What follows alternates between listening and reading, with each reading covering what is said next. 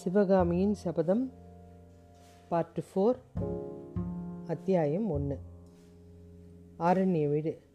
ஆயனர் ஆரண்ய வீட்டை சுற்றி மரங்கள் செழித்து வளர்ந்துருக்குது. மரம் செடி கொடி எல்லாம் நல்ல செழிப்பாக இருக்குது. கொஞ்சம் தொலைவில் இருக்க அந்த தாமரை குளம் தண்ணி ததும்பி நிற்கிது அது மேலே தாமரை இலை பூவெல்லாம் நல்லா செழிப்பாக வளர்ந்துருக்குது. தத்தளிக்குது. பார்க்க ஆசையாக இருக்குது ஆயினருடைய ஆரண்ய வீட்டை சுற்றி முன்னொரு காலத்தில் நூற்றுக்கணக்கான சிற்ப கலைஞர்கள் வேலை செஞ்சுக்கிட்டு இருப்பாங்க. இந்த சமயம் எவனுமே அங்கே காணோம். அங்கே குடிக்கொண்டிருக்கிற சூனியத்தை தவிர வேறு எதுவுமே இல்லை. அதுவே வேதனையாக இருக்குது. இருந்தாலும் அந்த வீட்டுக்குள்ளேருந்து ஒரே ஒரு தனி கல்லூலி சத்தம் மாத்திரம் கேட்குது ஆமாம் நம்ம ஆயினர் சிற்பி தான் உளி எடுத்திருக்காரு திருப்பியும். அவருடைய புதல்விக்கு பறி கொடுத்ததுலேருந்து ஒம்பது வருஷம் ஆயிடுச்சு. இவ்வளோ காலம் அவர் உயிர் வாழ முடிஞ்சது அந்த சிற்ப தொழிலால் தான். பன்னெண்டு வருஷத்துக்கு முன்னாடி அந்த சிற்ப கிரகத்தில் இருந்த உ- சிலைகளை காட்டிலும் அதிகமான சிலைகள் இப்போ வடிவமைச்சிருக்காரு. பார்க்கறதுக்கே ரொம்ப தத்ரூபமாக சிவகாமியே நினைவூட்டுது. மண்டபத்தை சுற்றி அங்கங்கே செதுக்கி வரைஞ்சிருந்த சித்திரங்கள்லாம் மங்கி போயிருக்கு. இதுலேருந்து ஆயினருக்கு இன்னும் அஜந்தா வர்ண ரகசியம் இன்னும் தெரியல. இதை நம்ம தெரிஞ்சுக்கணும். உருவத்துலேயும் வயசான மாதிரி இருக்கார். தும்பப்பூ மாதிரி தலை கண்ணம் குழி விழுந்து போய் முகத்தில் சுருக்கத்தோடு இருக்கார். அவருடைய வேலையில் கவனம் செலுத்துறதுனால வெளியில் வந்த ரெட்டை குதிரை பூட்டின வண்டி சத்தம் கூட கேட்கல. ரதம் வந்து நிற்குது ரெண்டு குழந்தைங்க ஓடி வருது. தாத்தா அப்படின்னு கூப்பிடுது. நரசிம்ம சக்கரவர்த்தியும் கூட வராரு ரெண்டு குழந்தையும் தாண்டி. மாமல்லருடைய உருவம் மாறி இருந்தது. அவருடைய முகத்தில் முன்ன மாதிரி தளத்தளப்புக்கு பதிலாக முதிர்ச்சியும் ஒரு கம்பீரமும் ஒரு வைரம் பாஞ்ச நெஞ்சமும் அவருடைய கண்களில் பிரகாசிக்குது. அவர் அந்த குழந்தைங்கள பார்க்கும்போது அந்த குழந்தைங்க முகத்துலேயும் அவருடைய உருவம் தெரியுது. எட்டு வயசு பெரிய பையனுக்கு சின்னவளுக்கு ஆறு வயசு.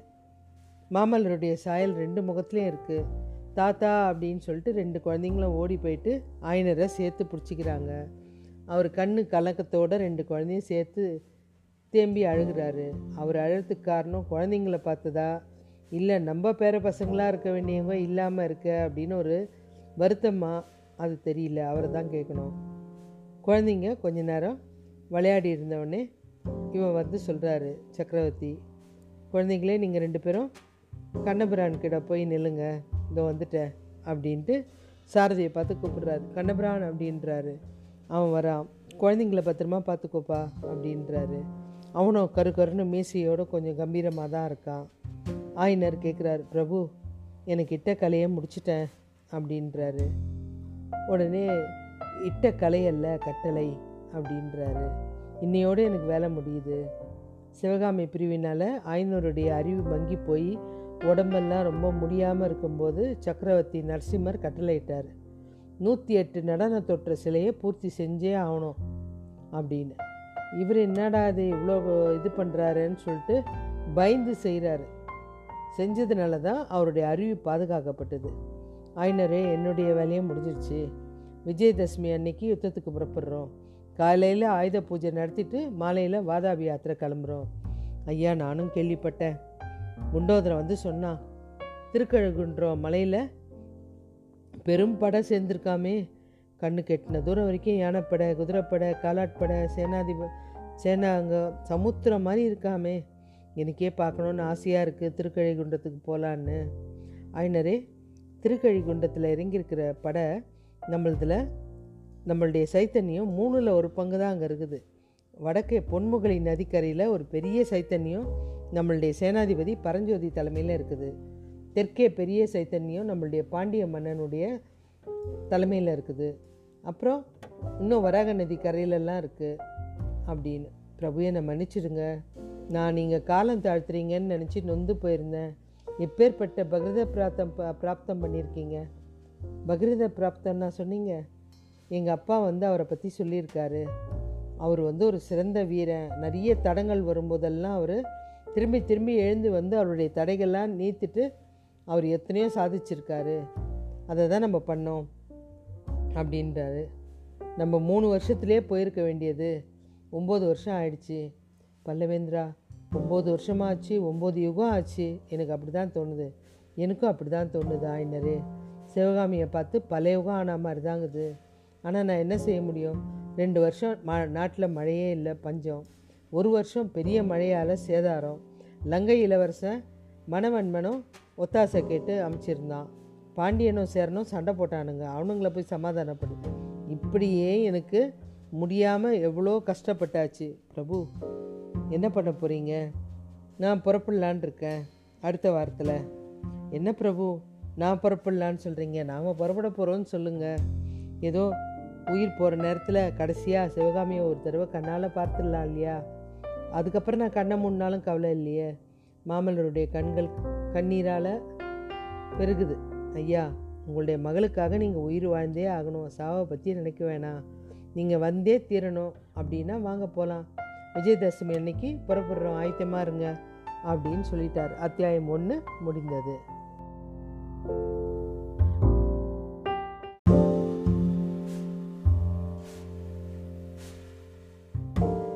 சிவகாமி சபதம் பார்ட் ஃபோர் அத்தியாயம் ரெண்டு. திருக்கழிகுண்டத்தை சுற்றிலும் விசாலமான பிரதேசத்தில் பல்லவ சைத்தன்யம் தண்டி இறங்கியிருக்கு. அந்த குன்று மேலே இருக்கிற சிவபெருமான் ஆகட்டும் அந்த பெருமாளை தினந்தோறும் வந்து போகிற பக்தர்களாகட்டும் யாராக இருந்தாலும் கழுகுகளாகட்டும் இவங்கெல்லாம் கூட இவ்வளோ வருஷம் உட்காந்துருப்பாங்க அந்த இடத்துல. ஆனால் யாருமே பார்க்க முடியாத ஒரு பெரும் கடல் ஒரே யானை. ஒரு பக்கம் வடக்கு திசை நோக்குனா கண்ணு கெட்டின தூரம் வரைக்கும் யானை யானை யானை. உலகத்தில் எத்தனை யானை இருக்க முடியும்? அவ்வளவு யானை ஒரே இடத்துல வந்திருக்கு போல இருக்கு. பூமி நில பேர்ந்துருச்சான்றது கூட பார்க்குறவங்களுக்கு மனசில் சந்தேகம் வர்ற மாதிரி எல்லையில்லா தூரம் ஒரே யானை. கிழக்கு பக்கம் திரும்பினா உலகத்தில் இருக்க குதிரை என்னென்ன இது?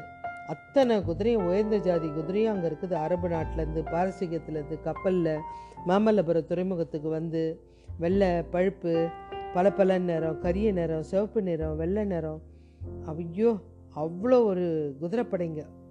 அதுக்கப்புறம் போர்க்களத்துக்கு போகிற இந்த பதினாறாயிரக்கணக்கான குதிரைங்களை எவ்வளோ திரும்பி வருமோன்னு நினைக்கும் போது பயமாக வேற இருக்குது. ஏன்னா இது பெரிய போர் இல்லையா?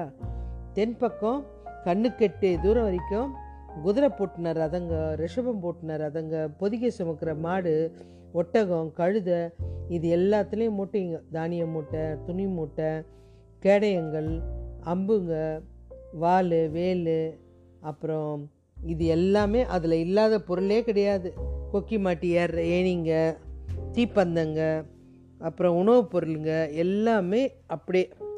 ஆயுதங்களா? ஐயோ அந்த ஆயுத குவியலை பார்க்க கண்கொள்ளா காட்சி வேணும்.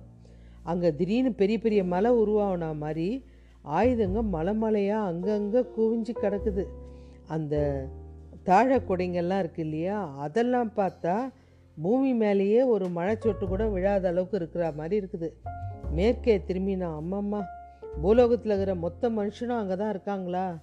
கணக்கே சொல்ல முடியாத வீரர்கள் ஈ மொய்க்கிற மாதிரி அப்படியே மொய்ச்சிட்டு நிற்கிறாங்க ராவணேஸ்வரனுடைய சைத்தியனையும் நம்ம கேள்விப்பட்டிருப்போம். ராவணேஸ்வரனுடைய படை தான் பெருசு. ஆனால் அவருக்கு இவ்வளோ பெரிய படம் இருந்திருக்குமான்னு சொல்லவே முடியாது. இந்த நாலு வகைப்பட்ட பல்லவ சைத்தன்யமும் தண்டு இறங்கிய பிரதேசம் அப்படியே அங்கங்கே ரிஷப கொடியோட காற்றுல ஆட அப்படியே சமுத்திரம் மாதிரி இருக்குது.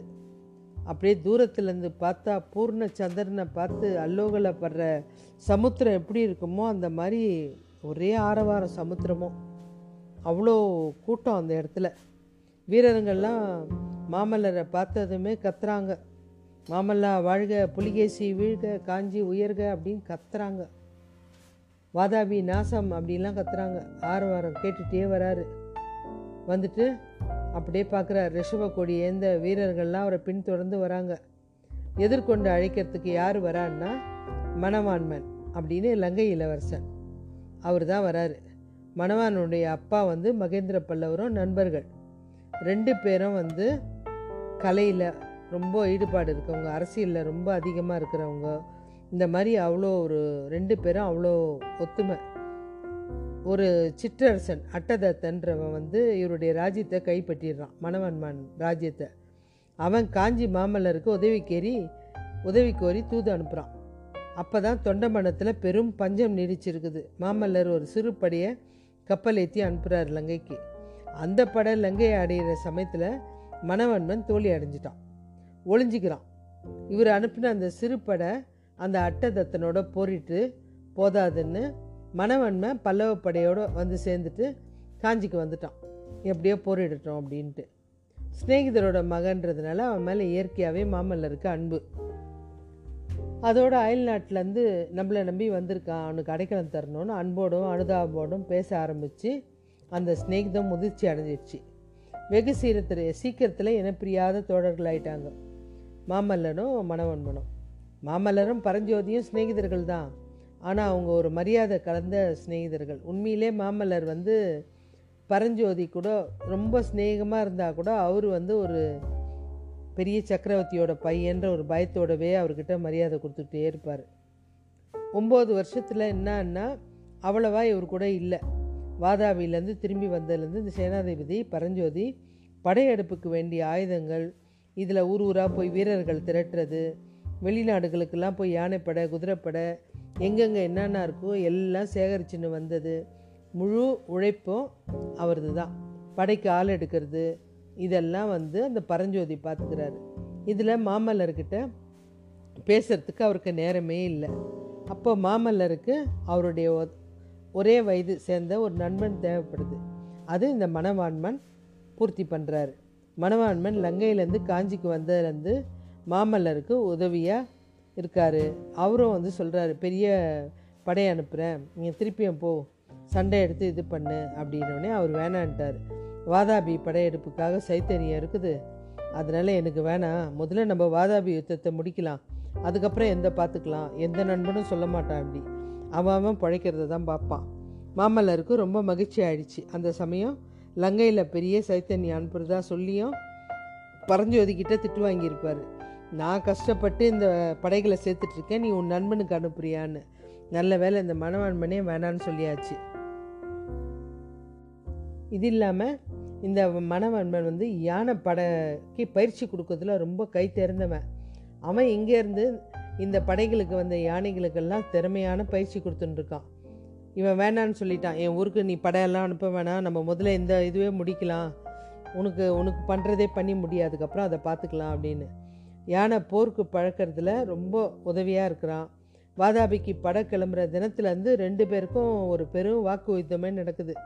நான் வாதாபிக்கு போருக்கு போகிறேன் நீ மாமல்லருடைய இது காஞ்சியை பார்த்துக்கோ அப்படின்னு சொல்கிறாரு அவன் கேட்கவே இல்லை. போர்க்காலத்துக்கே என்னை அழைச்சிட்டு போகணும் அதான் என்னுடைய விருப்பம். அப்படின்றான். ராஜ்யத்தை நான் பார்த்துக்க மாட்டேன் அப்படின்றான். இல்லை நானும் பரஞ்சோதியும் வாதாபிக்கு போயிடுறோம். ராஜ்யத்தில் கவனிக்கிறதுக்கு ஒரு முக்கியமான ஆள் வேணும். இங்கேருந்து நீ உணவு சாமான்கள் பொருள்கள் போர் பொருள்கள் இதெல்லாம் அனுப்புறதுக்கு எங்களுக்கு முக்கியமாக ஒரு ஆள் வேணும் நம்பிக்கையான ஆள். மணவான் உன்னை விட தகுந்தவன் யாருமே இல்லை அப்படின்னும் போதும் அவர் கேட்கவே இல்லை. நான் வரேன் நான் வரேன் அப்படின்னு தான் சொல்லிகிட்ருக்காரு இவருக்கு என்னன்னா மனசுக்குள்ளே ஒரு சின்ன ஒரு இது. வெற்றி கிடைக்கலனாலும் போர்க்களத்திலே உயிர் தியாகம் செய்கிறபடி இருக்கும். அப்படி இருந்தாலும் காஞ்சி பல்லவ ராஜ்யத்தை சின்னாபண்ண அடையாமல் பார்த்துக்கிறதுக்கு நம்மளுடைய குமார மகேந்திரனை சிம்மாசனத்தில் ஏற்றி வைக்கிறதுக்கு ஒரு திறமையான ஆள் வேணாமா? அது நம்மளுடைய நம்பிக்கையான இந்த மனவான் இருக்கட்டுமே அப்படின்னு யோசிக்கிறாரு. நமக்கு ஏதாவது ஆச்சுன்னா நம்ம புள்ள இந்த நாட்டை ஆளட்டுமே. அதுக்கு அவங்க மாமாவுடைய துணை இருக்கட்டும் அப்படின்னு. ஆனால் இதெல்லாம் வந்து அவர் கேட்கவே இல்லை. குழந்தைங்க ரெண்டு பேரும் வராங்க. இந்த கிழவனும் வராரா அப்படின்னு கேட்குறாரு ஆமாம் அப்படிம்போது இவரெல்லாம் வரும்போது என்ன மாத்திரம் விட்டுட்டு போறிய அப்படின்னு. உடனே இவர் சொல்கிறாரு இல்லை என் குழந்தைங்களுக்காக தான் உன்னை விட்டு போகிறேன் அப்படின்னு இவர் சொல்கிறார் யார்? மாமல்லர் சொல்கிறாரு உடனே இவர் சொல்கிறார் மணவான் குறுக்கிட்டு ஆயினர் கிழவர் சின்ன கண்ணை குமார சக்கரவர்த்தி குந்தி தேவி எல்லாரையும் கூட்டிகிட்டு போங்க. என்ன மாதிரி கையால் அதெல்லாம் விட்டு போங்க. அப்படி இல்லை. இந்த குழந்தைங்கள பற்றி தெரியாது. இந்த குழந்தைங்கள்லாம் ஒரே அமக்கலம். ரெண்டுமே என் பையனும் பொண்ணும் ரெண்டு பேருமே போருக்கு வரத்துக்கு இருக்காங்க. இதில் சின்ன கண்ணை வேற என்ன பண்ணிட்டுருக்கான் நம்ம சாரதியோட பையன். நேற்று அங்கே இருந்த செடி கொடியெல்லாம் வெட்டிட்டான். வாதாபின்ட்டு வெட்டிட்டான் வாதாபி தலையை வெட்டுறேன் அப்படின்னு வெட்டிட்டான். அப்படின்றான் உடனே இருக்கட்டும். ஆனால் என்னை மாத்திரம் விட்டு போகிறீங்களே மணவான் நீ சொல்கிறத கேளு. நீ ஒரு குழந்த மாதிரி நான் குழந்தையா? அப்படின்னு கேட்கான் உடனே அப்போ குந்திவி சொல்கிறா ஏன் உன்னோட அப்பாவுக்கு நீ குழந்த தானே? அம்மா உங்ககிட்ட நான் வாயாட முடியாது. நான் வாயை பொத்திட்டு தான் இருக்கணும் அப்படின்றான் உடனே அப்போ சொல்கிறான் இல்லை நீ சொல்கிறது கரெக்டு தான். நான் பார்த்துக்கிறேன் அப்படின்றான் வாதாபிக்கு வந்து இந்த ஆயனரை அழிச்சிட்டு போகிறதுக்கு காரணம் எனக்கு நம்பிக்கையான ஆள் வேணும். அங்கே ஒரு வேளை சிவகாமி கிடச்சான்னு வச்சுக்கோ. அவளை இவகிட்ட ஒப்படைச்சிட்டேன்னா எனக்கு ஒரு வேலை முடிஞ்சிடும். வேறு நம்பிக்கையான ஆள்கிட்ட அவளை நான் இது பண்ண முடியாது. அவர் ஒரு வேலை உயிரோடு மீட்க முடிஞ்சால் உடனே யாருக்கிட்டையாவது ஒப்படைக்கணும் இல்லையா? அவங்க அப்பாக்கிட்டே ஒப்படைச்சிடலாமே. அதுக்காக தான் இந்த வயசானவரை கூட்டிகிட்டு போகிறேன் அப்படின்றான் இருந்தாலும் மணவாளனுடைய இதயத்தில் ஒரு பெரிய வேதனை உண்டாகுது அத்தியாயம் ரெண்டு முடிந்தது.